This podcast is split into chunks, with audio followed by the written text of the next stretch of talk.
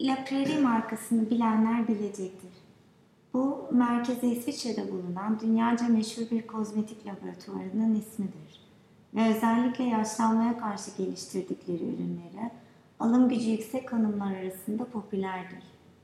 Resimlerinin çok tuttuğu bir dönemde ve muhtemelen uluslararası bir sanat fuarından dönüşte ben de heves etmiş ve havalimanından bir La Prairie göz çevresi gençleştirici kremi satın almıştım.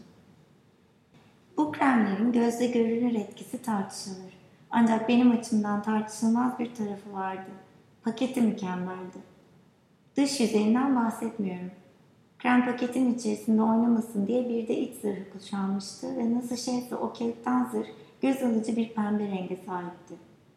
Değerli bir şey satın aldığımızda çöpünü bile saklamak isteriz. Torbasını, kurdelasını atmaz, fırsatını bulup tekrar kullanırız. Belki bu da vardı işin içinde.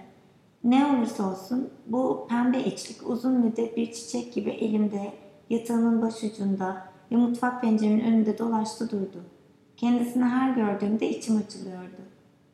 Sonunda dayanamadım ve ilk kez uçakta tanıştığım bu nesnenin bana böylesi nefes aldırdığı ya da nefesimi kestiği için hava boşluğu anlamına gelen Air Pocket isminde bir resmini yaptım.